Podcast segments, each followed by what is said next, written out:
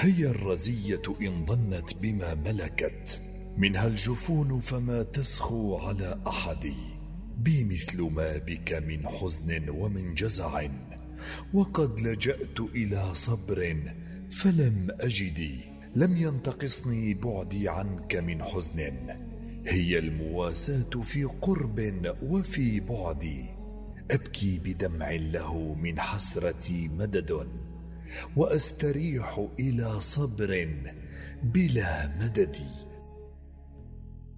لكأن هذه الأبيات قيلت لتختصر لنا حكاية رجل أمضى 17 عاما من عمره في معتقلات نظام الأسد الأب.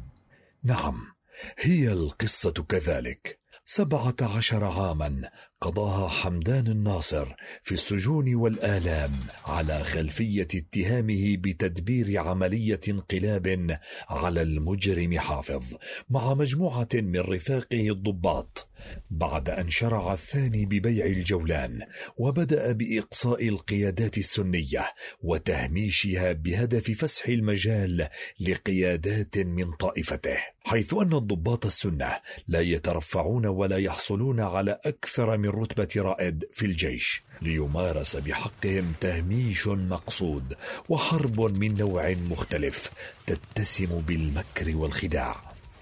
نشأ الناصر في قرية كفر عميم التابعة لبلدة سراقب شرقية إدلب عام 1945، وسنحت له الفرصة لدراسة الطب خارج البلاد، ولكنه رفض ذلك وأصر على الالتحاق بالكلية الحربية، إيمانا منه أن على كل حر شريف أن يسترد الجولان ويدافع ويحارب لطرد الكيان الصهيوني من أرض سوريا. ولكن هذه الأحلام ما لبثت أن تبخرت بعد أن رأى الناصر بعينه ظلم الضباط المتنفذين في الجيش، وكيف صبغ جيش سوريا بصبغة طائفية، فكل الضباط والرتب العليا في أغلبيتها من طائفة الأسد، ولا مكان لغيرهم في الوصول إلى تلك الرتب مهما بلغ من النظام والانضباط والعلم العسكري. شعر حمدان بعد تخرجه برتبة ملازم أول هو ورفاقه بالظلم داخل الجيش، وبدأ المجرم الأسد مع بداية استيلائه على السلطة بترفيع القيادات الطائفية وجعلها في مراكز حساسة كقيادة الفرق والألوية العسكرية، ولا يمكن أن يخفى هذا التغول الطائفي في منظومة الجيش على الملازم حمدان الناصر ولا على غيره ممن عرف ودخل دهاليز الجيش. شاءت الأقدار أن تبدأ حرب تشرين عام 73، وشارك حمدان مع رفاقه الأبطال بفطرتهم السليمة في هذه الحرب، وكانوا شهود عيان على تسليم الأسد الخائن للجولان وقصف المدافع السورية للواء الذي كانوا فيه بعد وصولهم إلى ضفاف بحيرة طبرية. وحينها أعطى المجرم حافظ وزير الدفاع وقتها أوامره بانسحاب الجيش من أطراف البحيرة في الجولان باتفاق مع الصهاينة ليستولي على السلطة فيما بعد، ولتتم إبادة أرتال من الجيش السوري من قبل الطيران الصهيوني.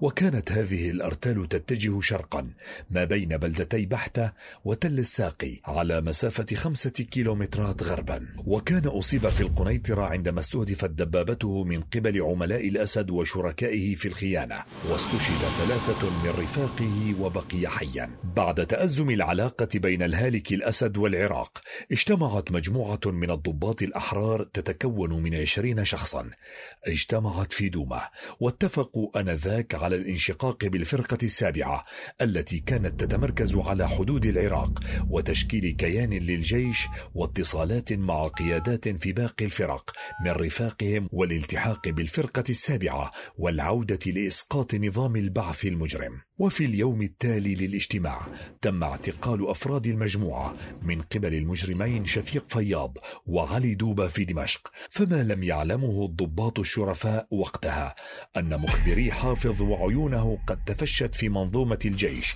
بشكل مخيف، فيكاد يقابل كل ضابط مخبر ينقل ويسجل كل حركة على الأول ويرفعها لأسياده. هذه سوريا التي عاشها السوريون، دول سلسلة من المخبرين والعيون جثمت على صدور الشعب لسنوات. بعد إلقاء القبض على المجموعة جرد الضباط الأحرار من رتبهم وتم سجنهم في سجن المزة العسكري 12 عاما وفي صيدنايا 5 سنوات بعد أن اتهمهم الخائن حافظ بالخيانة العظمى.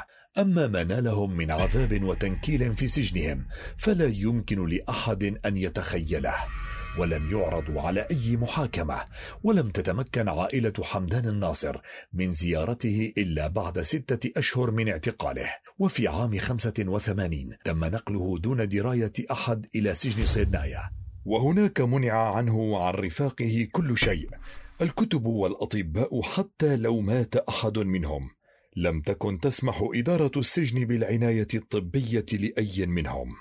وبعد أحداث الثمانينات وقتل الشعب على يد الخائن حافظ، بدأ الناصر ورفاقه يعانون من التضييق، فكان يضطرون للصلاة بأعينهم وهم نائمون، ومن يكشف أنه يحفظ سورة الأنفال منهم يعدم على الفور، وهي السورة التي تتضمن آيات الجهاد. وكان الهدف من ممارسات الأسد الوحشية محاربة الدين حتى داخل السجون.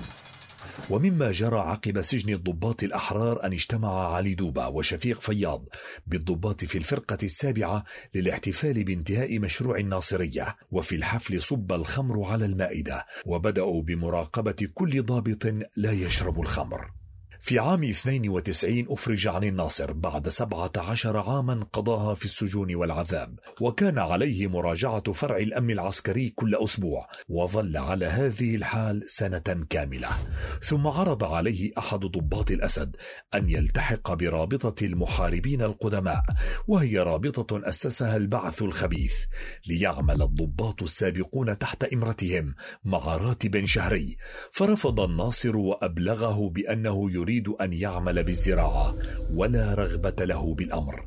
وهكذا تنتهي حكاية بطل من أبطال حرب تشرين وضابط من الضباط الشرفاء الذين دفعوا ثمن مواقفهم من أيام عمرهم في سبيل الخلاص من حكم الأسد الظالم. فلا بد لكل ضابط حر وشريف أن يخرج على حكم الأسد الابن بعد أن دمر البلاد وهجر العباد وسار بسيرة والده المجرم.